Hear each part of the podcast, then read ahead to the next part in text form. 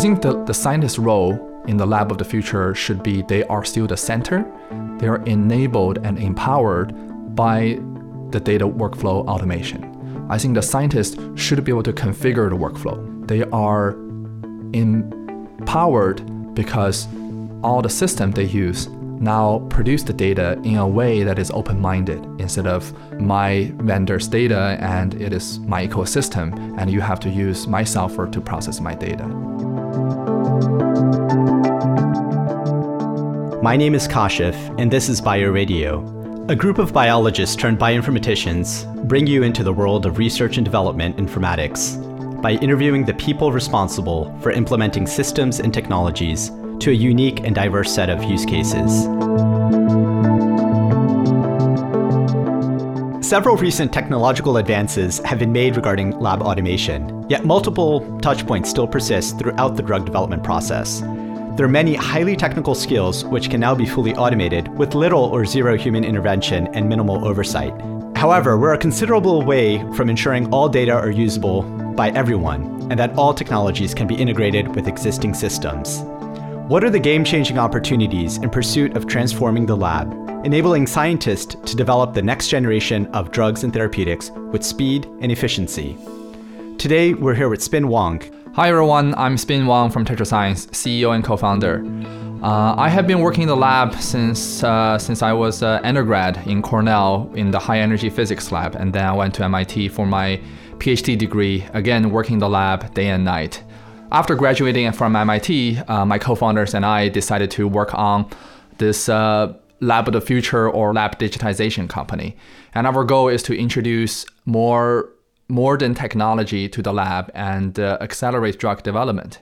We're based in Boston, which happens to also be the biotech hub and pharmace- has a lot of pharmaceutical companies. So, uh, very excited to be here and share my experience. Uh, could you speak to the problem either past or sort of present in, in within biopharma? Uh, what do those labs look like in terms of the interconnectivity of data and instruments and the lab infrastructure? Yeah. So I felt maybe in the academia time, the, the labs were backward, right? Because the lack of funding or cheap labor, the students are PhD students are cheap labor. Absolutely. and uh, but when you actually enter and and when I actually take a tour or talk to my friends or visit uh, scientists in in actual pharmaceutical and biotech companies. I think the lack of efficiency, the isolation of data silos is even more severe because in a typical industrial kind of setting when you need to produce data and produce drug, do the testing, uh, measure different kind of quality, the process, the analytics. There are so many more instruments, so many more data systems, and so many people involved, and so many steps in producing that final outcome. So the problem that a PhD student was facing uh, got exponentially more severe in a pharmaceutical and biotech company simply because the complexity and also the seriousness in terms of delivering a drug compound. You mentioned increasing the efficiency, right? Just the, the stakes are quite high in developing a new therapeutic or drug. Uh, what do you think are the other motivations to move towards automation? So, automation has several major benefits. First, it saves time and effort. It alleviates the scientists from manual transcription such that they can focus more on an analysis of the data, the trending, the statistics. And by doing that, the, incre- uh, the efficiencies are increased, but also the errors are reduced. For example, if I have to write something down on a piece of paper, there's no guarantee that I will not be making a typo. And also because I'm a human being, I will not actually be writing all the decimal places. I probably won't. I write 5.1 instead of instead instead of uh, 5.15, right? And in scientific setting, and those accuracy and those small deviation may matter. At the same time, I mean, not choose to very often write down all the context of the experiment. Which right. what time did I do this experiment? Which instrument did I do it on? Is it instrument calibrated?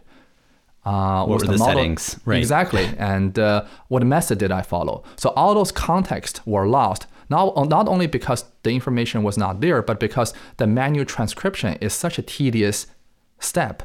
Nobody is willing to record all the information. So the, the fundamental reason that data integrity can be ensured is that human beings don't have to try so hard. If you need to try so hard to record everything, make sure there's no typo, it will simply not happen. Right. So you mentioned uh, reproducibility, human error, turnaround time, uh, increased success, kind of from a from an efficiency standpoint. Uh, what about the the benefit of walk away time? Right. So if everything is more automated, a scientist could potentially walk away and, and step away, think about the next experiment, think about analyzing the data. Could you could you speak to that and, and the efficiencies drawn from uh, moving towards more automation? Yeah, absolutely. So automation also has an implicit benefit, meaning that you can add more automation without introducing more mental overhead to the scientist. You can automate one workflow, moving data from the instrument to their, for example, their electronic lab notebook, which has all the, all the benefits that we just talked about. But at the same time, you can add once the data is digitized once the one automation is done you can also branch out. You can move the data not only to the electronic lab notebook you can move the data to a database a data lake. And on top of that you can layer on top analysis tools visualization tools and those are the tools that scientists can look at and, and start to think about uh, the trend of my experiment. And that trend will be automatically generated without the scientist bother to to have the mental overhead to add one extra data point. So automation fundamentally lowers the barrier and also makes thinking and analysis much more appealing because people feel that I can think and analyze my data without worrying about collecting the data. Sure. And one of the major bottleneck for the scientists to move away or not bother to think too much about a trend, about comparing some parameters against the result is because they know in their mind, deep down in their mind, they know they have to spend several hours just to collect the data. And so they fall back to um, the, the easier approach, which is to rely on intuition and experience. Right. And not recording the data. Yeah. So, um, walk me through a, a biopharma lab. What does the typical environment look like in terms of, uh, you mentioned disconnected instruments, disconnected data, silos. Um, kind of walk me through what that looks like. Yeah, so a scientist will usually design their experiment on something called electronic lab notebook. And after that, they will use something called lab information management system to track the samples. And then what the scientist is doing is to measure or make some changes, dilute, or do something with the sample using different instruments. It's almost like I have something, I'm gonna, uh, there are multiple touch points the number of touch point depends on the complexity of that of the science it is being done uh, depends on the amount of data you want to gather from that. For example, you can uh, weigh a sample, uh, get the right weight. You can then you can measure. Uh, first, you may want to dilute that to be uh, in a certain liquid, and then in, in that liquid you will measure so many kind of properties. Sure. Right? Via plate reader, analytical instruments, mass spec, you name it. Now you think about it, the data exists in the electronic lab notebook, which has the experimental setup, some of the metadata, like the purpose of that or identifier of the sample. Right. LIMS, or the Lab Information Management System, contains uh, some other logistics information about that.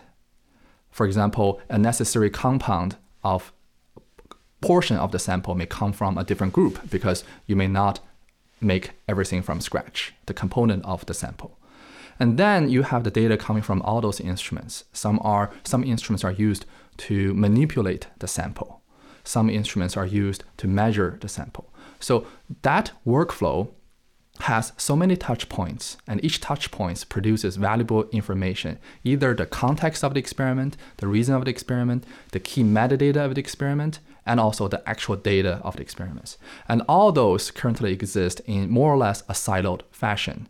So the ability to aggregate all those data in an automated way, because if it is not automated, people will simply not do that. Right. So talked about a number of uh, analytical tools, instruments to capture properties of a compound or a sample, uh, whether it's a cell line or, or something else.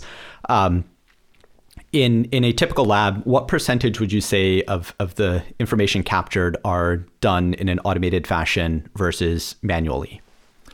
I think there's a caveat to that. A lot of the instrument that has a computer attached to that, to that or some kind of control software is already capturing the data automatically and turn that into some kind of digital format. Okay. But the problem is that that format is proprietary or specific to that vendor.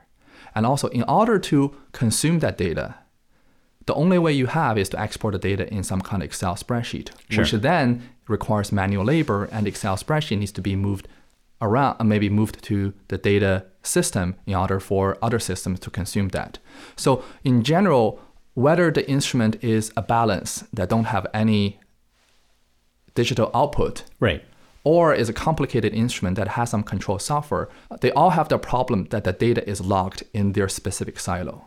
Right. So you mentioned some instruments produce i- an output, right? Whether whether it's in a proprietary file format or have an API connector.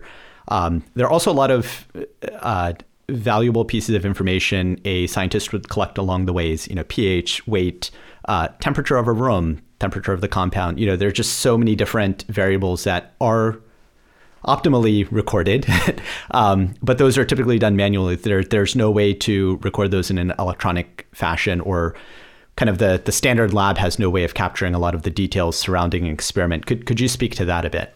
Yeah, absolutely. So a lot of the those are contexts. Those those may not be the final experiment result, but those are information that describes how the sample is dissolved, how the sample is weighed. Right. And those information and also what's the what's the environmental condition the sample has been stored at. Sure. And those disparate data sources currently exist in specific instrument. And uh, by collecting that, I think there's not only a argument for advanced analytics, but also if we just dumb it down to the simplest value proposition, the scientists have so much information, and when they detect something abnormal, they can always go back and take a look. And also, the regulators will find that extremely helpful. Right. No, you touched on a lot of great points. And then kind of uh, zooming out a bit, right? So looking at the entire drug discovery process, right? Looking at um, looking at things like target identification and validation, moving into assay development, screening, lead compound identification, optimization, and then finally preclinical studies. Uh, could you speak to the state of lab automation or, or lack of lab automation uh, across those areas of the drug development process? I certainly noticed that there are a lot of high throughput screening facilities that have focused a lot on automation because their workflow is standardized and they're doing the same thing over and over again. Sure. But I think in general, any stage of drug discovery that requires disparate instruments and the flexibility for the scientists to use those instruments usually lacks automation. Simply because the, the level of automation or the complexity of automation in the context of flexible user experience lacks. For example, you do not want to hard code things. You want the scientist have the ability to trigger some kind of automated data capture or automated sample registration from system A and that information propagate to instrument A. And after the instrument produces the data you want that data to be automatically captured and sent back. So in those workflows when data automation and user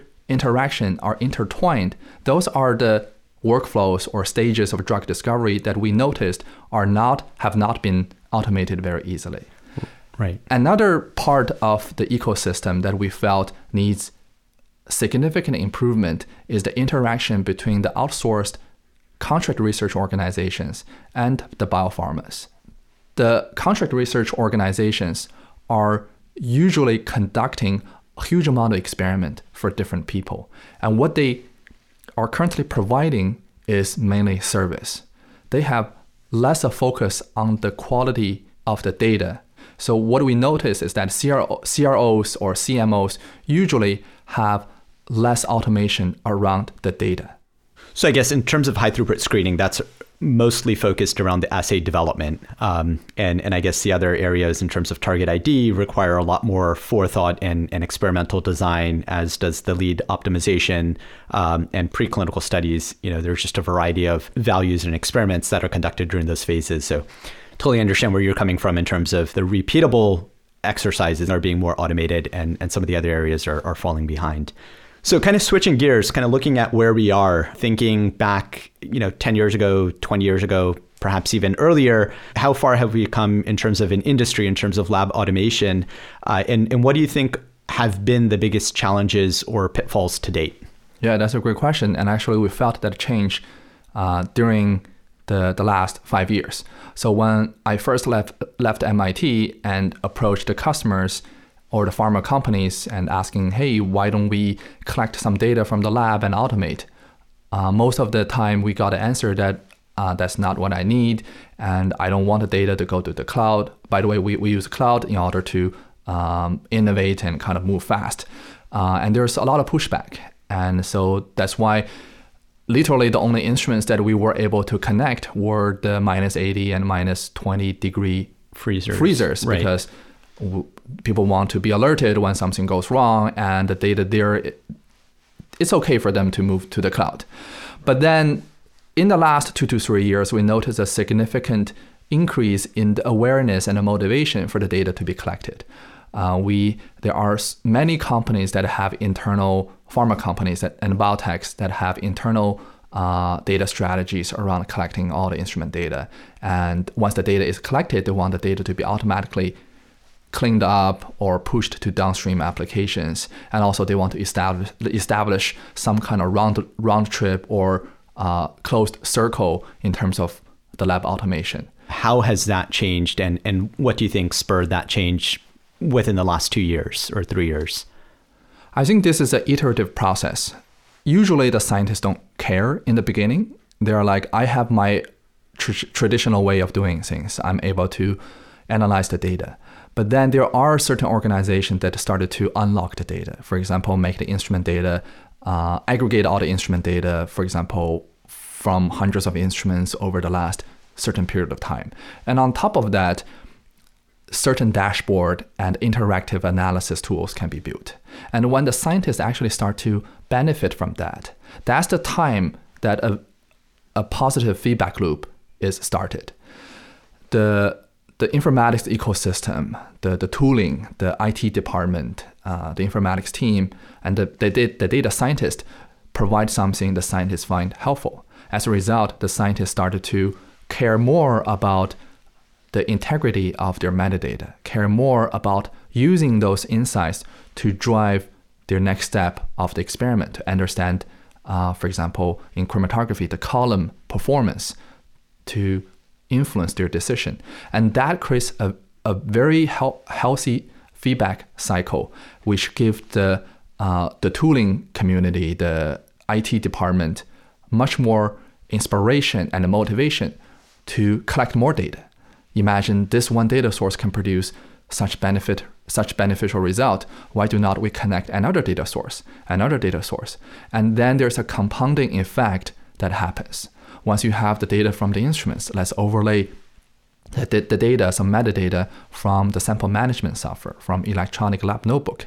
Once we have some basic visualization, let's go a little bit further into um, some modeling, some machine learning. So that triggered the uh, the feedback.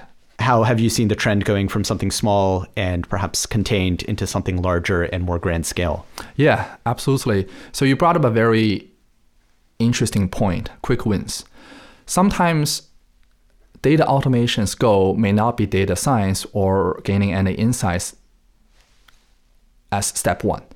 Sometimes step one is simply to have all the data available and take a look, to surface all the inconsistency, surface all the redundancy, surface all the lack of discipline in terms of naming your sample.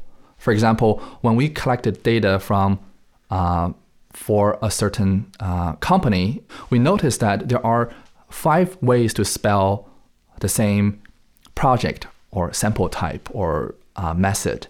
Sure. People all know they meant the same thing, but they are they're all spelled slightly differently.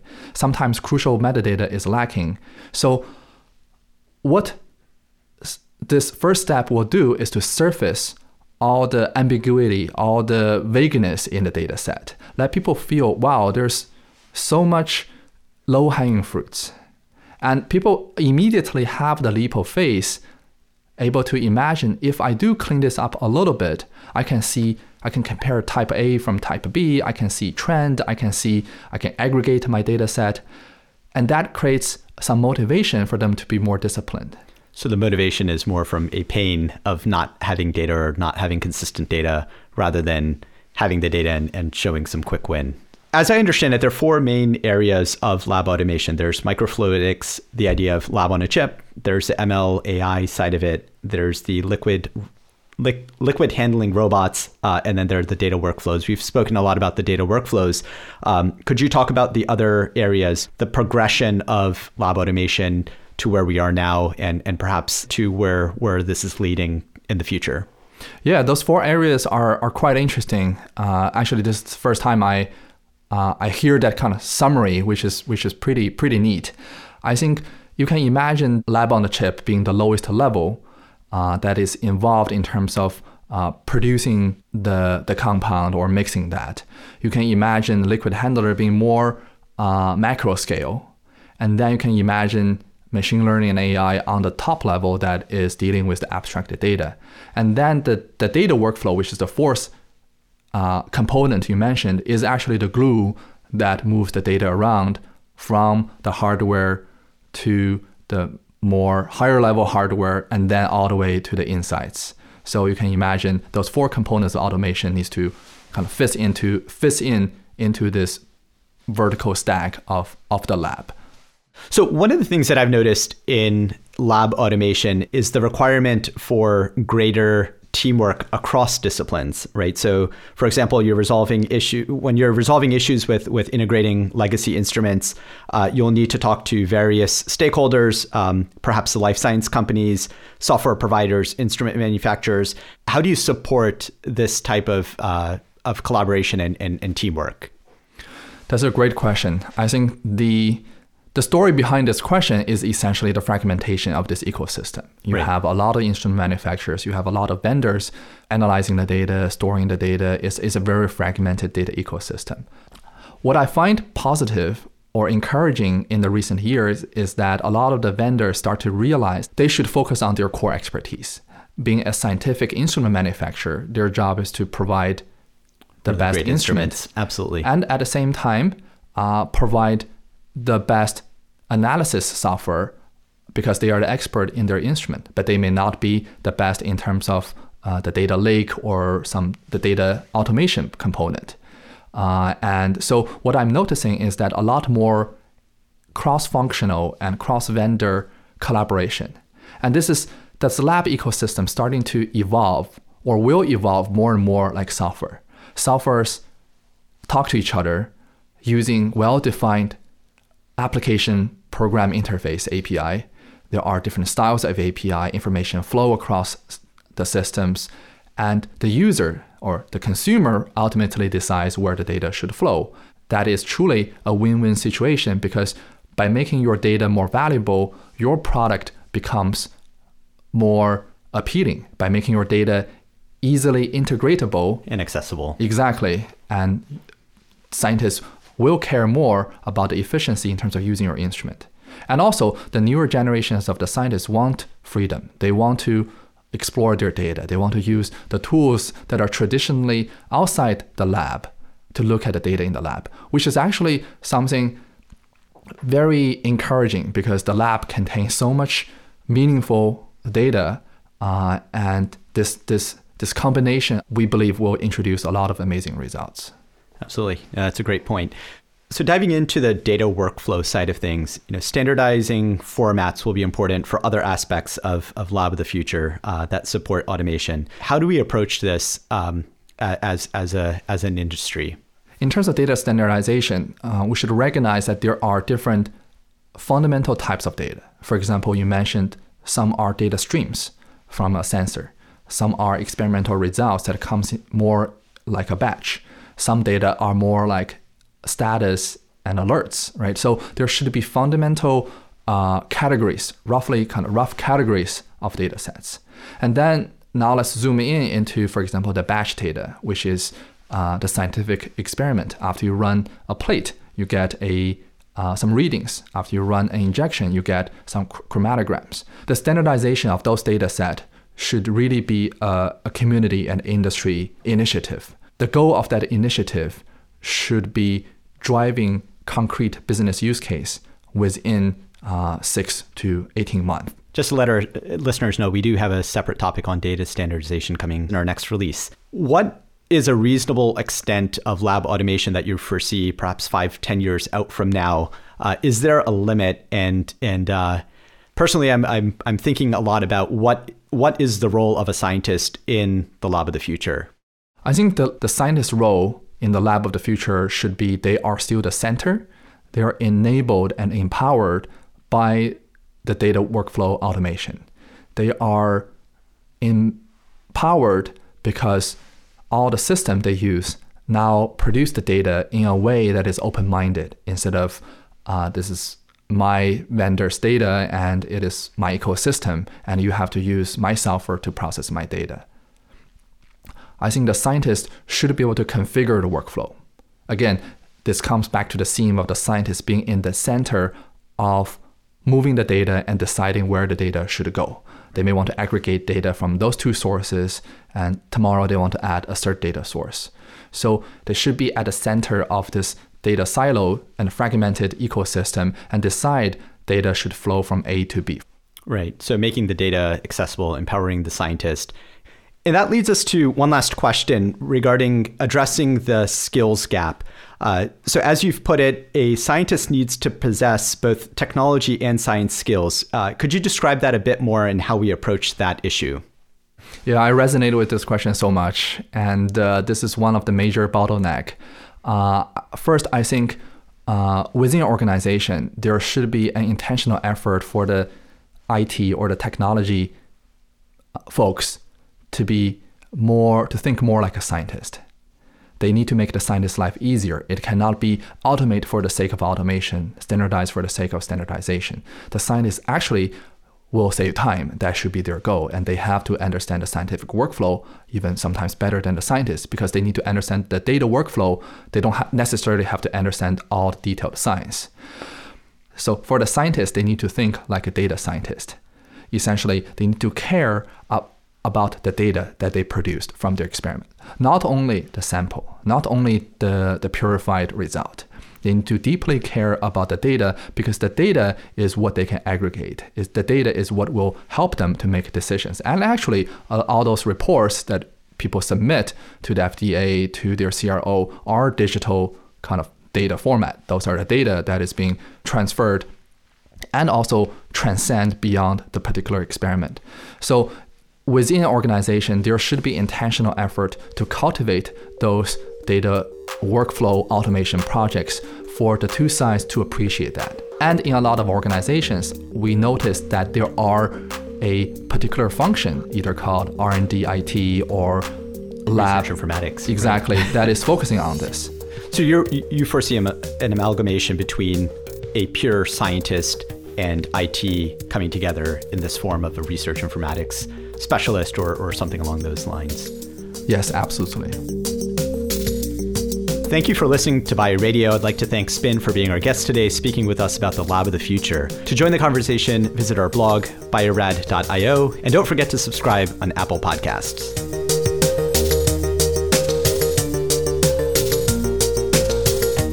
This podcast is an original creation of Biorad Laboratories. Biorad is a trademark of Biorad Laboratories Incorporated. All trademarks mentioned herein are the property of their respective owner.